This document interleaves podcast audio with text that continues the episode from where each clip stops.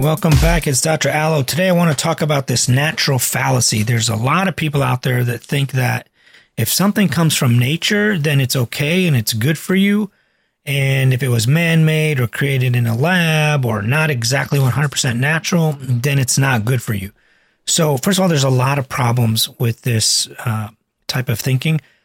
A lot of things in nature are actually dangerous and, and can cause death. I mean, you know, even water, you can drown in it. If you drink too much too quickly, have seizures and die. And there's arsenic, there's poisonous mushrooms, there's berries that can kill you. So, that part of it is just nonsense. There's no thing that says just because it's natural, that means it's good for you. You know, bears are natural, but if you approach one in the forest, they will kill you if, you know, they can maul you and destroy you.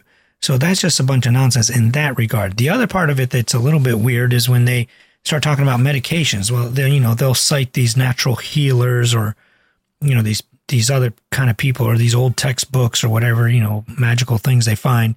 They're like, well, you know, if you take a little bit of, you know, something extract, then, you know, you might get better. Okay, well, that's fine. But, you know, like we've taken mold extract, like literally mold, fungus, the most natural thing you could find. When stuff molds and turns bad, you get fungus and mold and a little molecule in there called monoclin, uh, monocalin K, was actually the first statin called Mevacor or Lovastatin. The very first statin invented in the history of the entire humanity was this little piece of uh, fungus. Now, the problem is we can't tell people go eat mushrooms or go eat fungus to lower your cholesterol because you would have to eat like a giant bucket load of fungus to get the amount of monocalin that actually reduces your cholesterol. The problem with that is also that too much of the uh, rest of the mushroom can actually kill you. There are other substances in these mushrooms, or like, for example, foxglove the medication called Fox uh, Digoxin. It's a cardiac medication. It helps your heart pump stronger. It can slow your heart rate down. It has a lot of other effects. But digoxin comes from the foxglove plant. You would have to eat a ton of foxglove to get enough digoxin. Now, the problem with it is, first of all, it's bitter. Second of all, contains other substances. Thirdly, like you can't consume enough of it and you can't grow enough of it to just like chop this stuff up and put it in a pill and give it to people. Same thing with like thyroid. People are like, well, why can't we use cow thyroids for human? You can. It's called Armour thyroid. They take desiccated cow and pig thyroids, mash them up, and put them into these little pills and give them to people. The problem with Armour thyroid, and it is available at most pharmacies, is that it's not that easy to dose. People get too much. They get too much T3 instead of T4.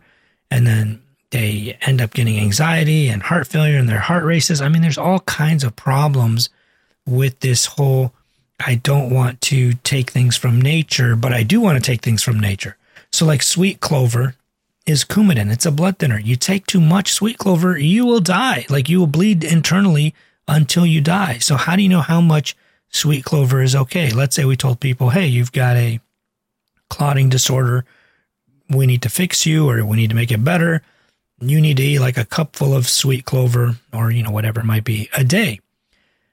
How do you know like how much you're getting or not getting and how much of it is, you know, what else does it contain? What does it not contain? The problem is most of these things contain too much. Same thing with aspirin. Aspirin comes from the bark of a willow tree. It's like the best medication ever known to humanity. It prevents heart attacks and strokes. Um, it's a fantastic medication. And the uh, the problem is like how much bark of a willow tree or oil of wintergreen, it's oil of wintergreen too, from the bark of a willow tree. How much of that are you going to consume and how will you consume it? You cannot just take the bark of a willow tree and carrying it, carrying it around with you and chew on it all day. Um, so we turn it into a little capsule. People are like, well, we took the bark of a willow tree and we squeezed it down, we cold pressed it, and we came up with this oil of wintergreen. We put that in a capsule. Okay, good. We're getting somewhere now. And then we found out that it's the salicylic acid that inside of it that actually has all the effects. And we turned it into a medication called aspirin or salicylic acid.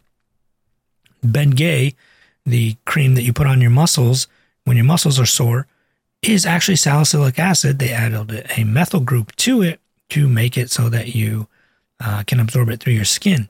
But either way, the, these people that are like, I only want to take natural remedies. And then you give them something that is actually a, a natural remedy.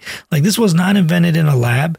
None of these things were like some mad scientist coming up with it. These are things we found in nature, isolated the molecule that caused that effect and turned it into something that we can dose and purify so that you don't have to get a lot of other toxins and garbage with it. Um, so, those are my thoughts on that.